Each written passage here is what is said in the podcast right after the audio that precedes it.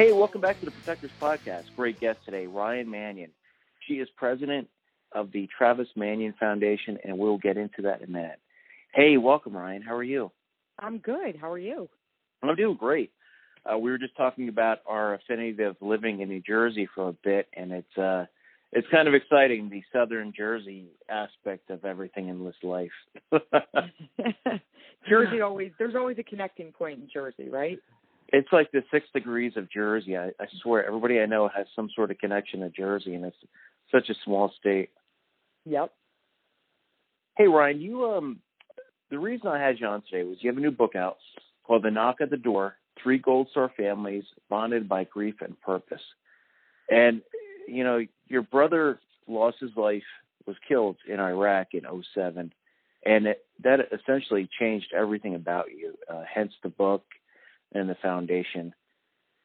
Let's talk about that a little bit. How did the book come about? So the book really came about um, after Heather, Amy, and myself. It was actually a little over a year ago.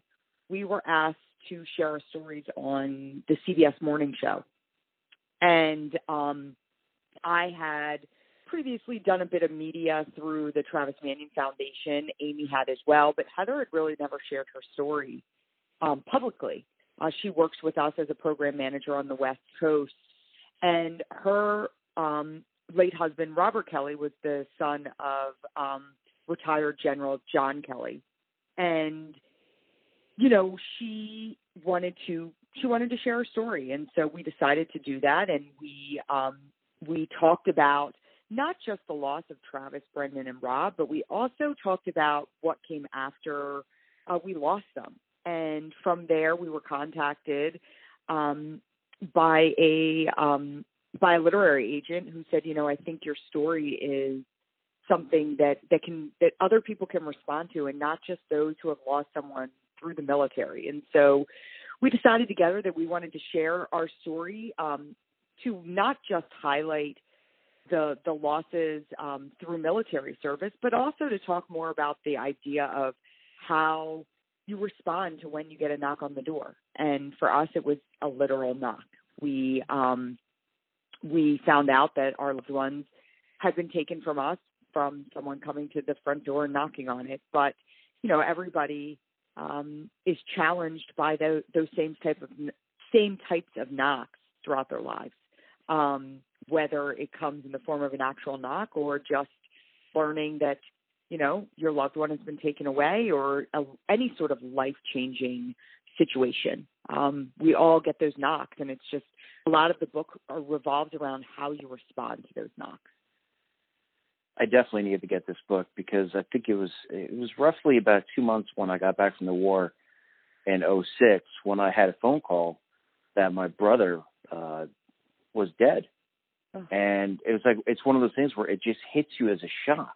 Mm-hmm. And at the time, I, he was 42 years old, so he's actually, and he was eight years older man at the time. And it, it's just uh, now that I'm older than he was when he when he died, it's just you never really get over it. And I always mm-hmm. think to myself, I'm like, you know, with the loss and everything, you just you think that eventually the pain is just gonna you know go away. I think it just transforms into something different.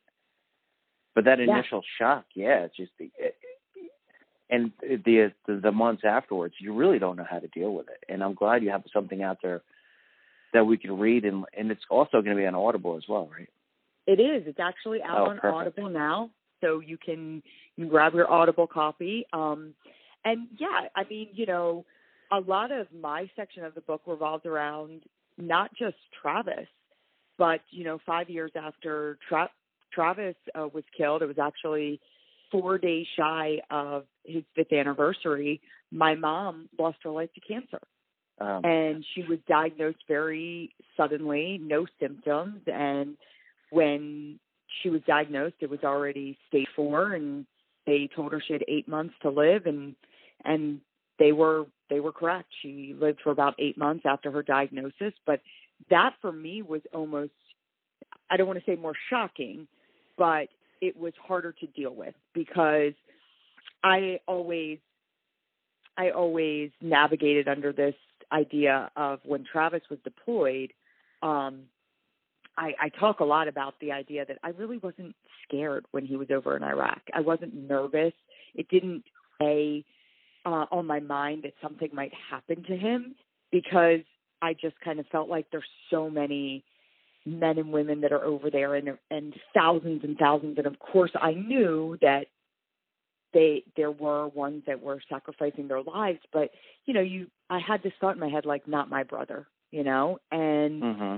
after when my mom got sick it was almost this like oh well i guess lightning striking twice for for us as a family you know and so that was where i really started to dissect my feelings um around grief and loss and and try to really understand how you work through that in a positive way because you can you can go down some dark tunnels um and grief has a way of um, you know, it, it, it changes you and it can change you for the worse if you let it. And so I really was uh, intentional about making sure that after my mom passed away that I w- led a purposeful life and I did things to make not just my brother proud, but my mom proud as well.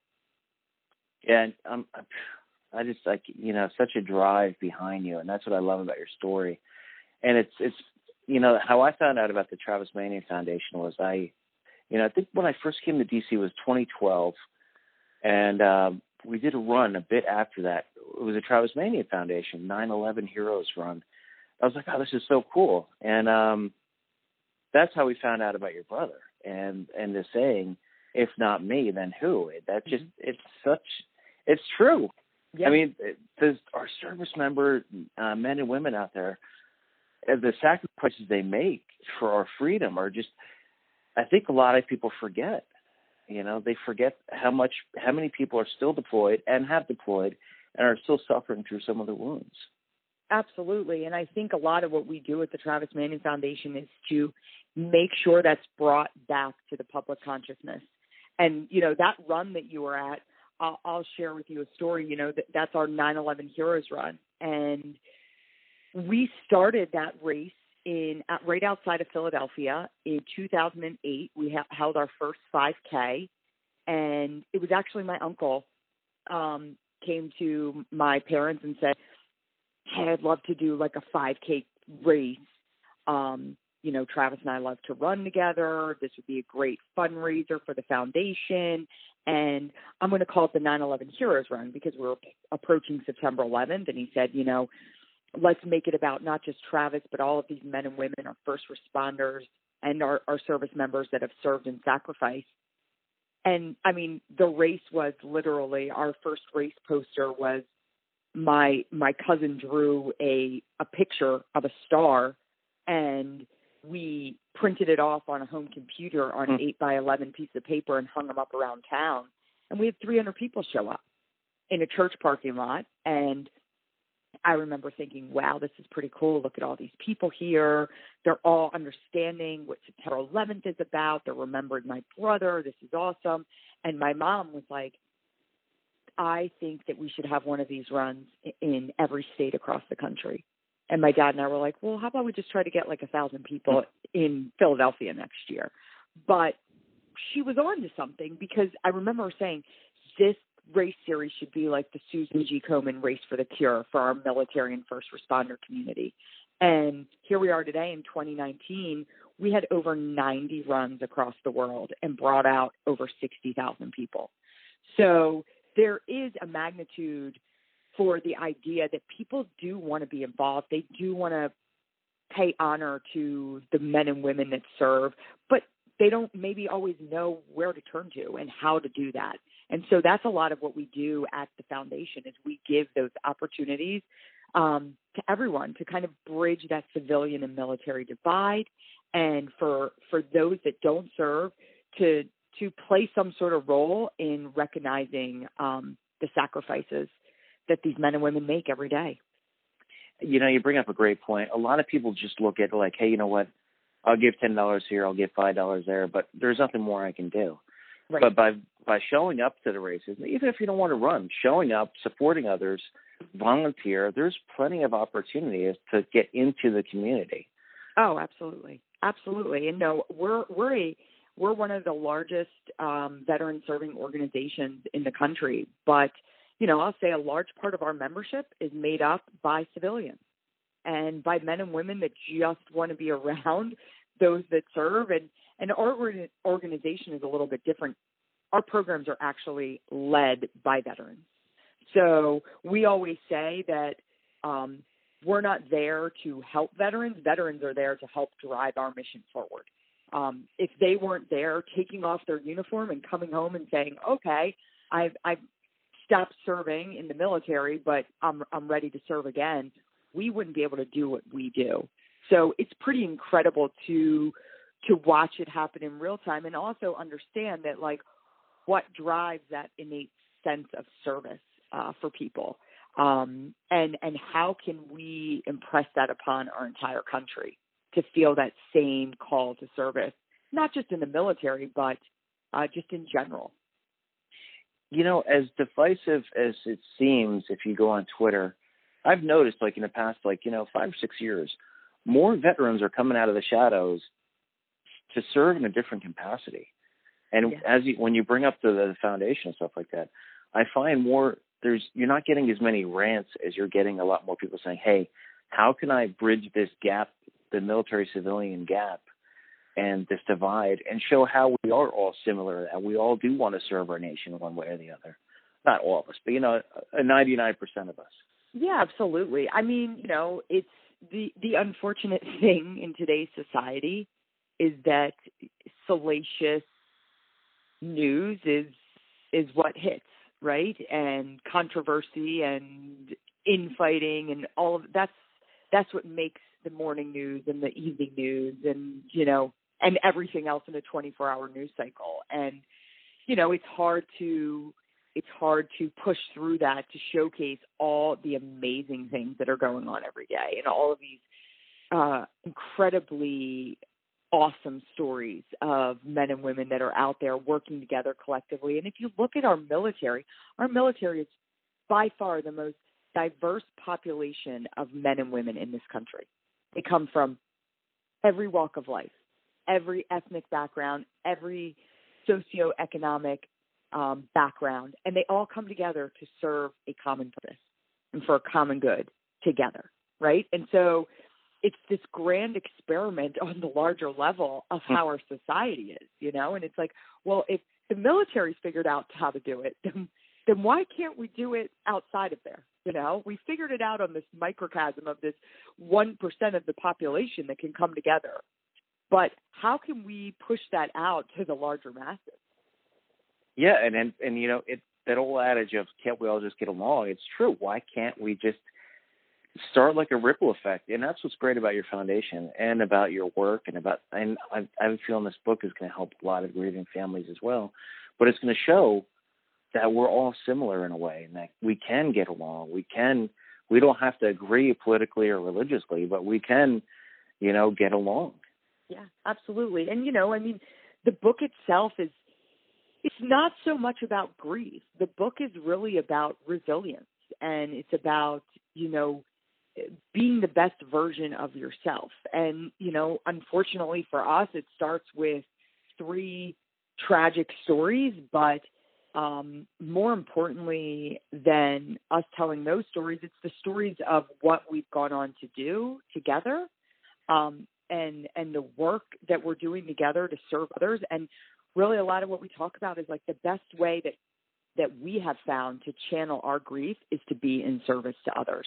And I think there's something to say about that. I actually just read a article the other day um, and I posted it out everywhere on Twitter and all my other social media handles because it was this whole article about how volunteering actually plays this large role in one's mental health. And, you know, through the, our work at the foundation and personally through the things I've done, like these holistic approaches to how we combat um, some of the, the things we're dealing with mentally, like they're huge. And I think we need to pay more attention to these types of approaches when we're out there um, looking for solutions to some of our bigger societal issues. Oh, you're absolutely right. Um, there are a million opportunities to volunteer too. You can volunteer from your home, like online. You can coach, mentor, anything.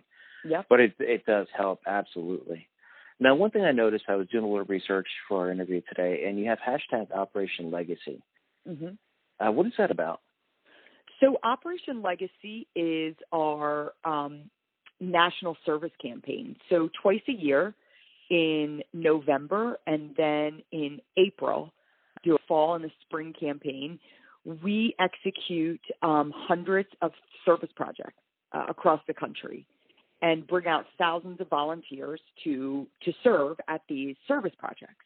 Um, and they're called Operation Legacy service projects because each one of our service projects are named after a fallen service member. And so when you show up, if you signed up for a service, one of our Op Legacy service projects, you would show up. Um, and the, the leader of the service project would start by sharing with the participants um, who the service project was in honor of and um, sharing their story. And because one of the things we we find is that um, our families, and, and I, I say this from personal experience, you know, families of the fallen, like if you ask them collectively what's the one thing you want, it's, it's that their loved one not forgotten, you know, that their story is continued on and not just the story of how they died, but more the story of how they lived. And so this is a small part where we can play a part in sharing those stories and saying, hey, this is this is a service member from your area that served and sacrificed and learned their story and passed their story on and and now we're going to serve in their honor. And what a great idea. You know, because you know we do the Wreaths Across America um, mm-hmm. just first time last year, and as you walk through the, I always call it the Garden of Stones based off the movie, and that's kind of what it reminds me of every time. Mm-hmm. Um, walking through Arlington, and you see the names, and you just wonder what the stories are behind them. But with something like this, you could actually get the story behind them and keep that legacy growing. Yeah, and and the the cool thing about it is as the, as it's grown, a lot of the service projects we have the families that will come and show up and be a part of it and so you're you're there working right alongside the families um, of the, the fallen service member.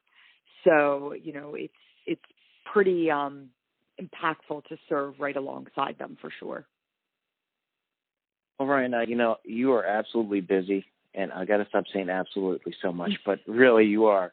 Um, we've had to reschedule this a couple times based on my schedule, and you were just relentless. And I, I really appreciate you coming on today. Yeah, now, I appreciate being on. How can we support your foundation and you? Well, I mean, obviously, if I'm going to give my call, it's to go on and join our mission. You can go right on to travismanion.org, T R A V I S M A N I O N.org, and um, join our mission. We've got a page right there when you first click on, and, and um, just put a little bit of information about yourself, and you'll find out opportunities that are happening in your local area and then, um, of course, I'm going to give a plug for the knock at the door to go on and order oh, that absolutely. and, and read that book and um and you'll learn more about the backstory about the Travis Manion Foundation and and why it came to be and and a little bit more about the work we're doing today. Now, do you all have more signings coming up as well? We do. So we'll be I'll be heading out to um to the West Coast um on December 1st and we'll be in Coronado on December 1st. We'll be at the University of San Diego on December 2nd. Uh, we'll be at Miramar um, Air Base on December 3rd.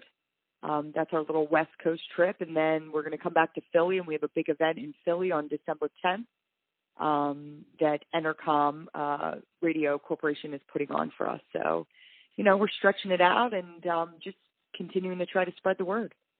Well, next time you're in DC area, hit me up. I am I need a signed copy because I'm oh, going to well, order it today. You, yes, order today, and then in March, actually, it's March 26th. Um, we're going, to, or excuse me, March 19th. We're going to be doing an event at Mount Vernon, Oh, great. Um, and um, General Kelly is going to introduce us for that event. Um, and that's going to be um, that's going to be an exciting event. So we're excited for that um, to be at Mount Vernon and do a book event there. That'll be fun. But you get your book today, and um, next time I'm in DC and I see you, I will sign it for you. Great. Well, I really appreciate you coming on today. I really appreciate it. Thank you so much, Jason.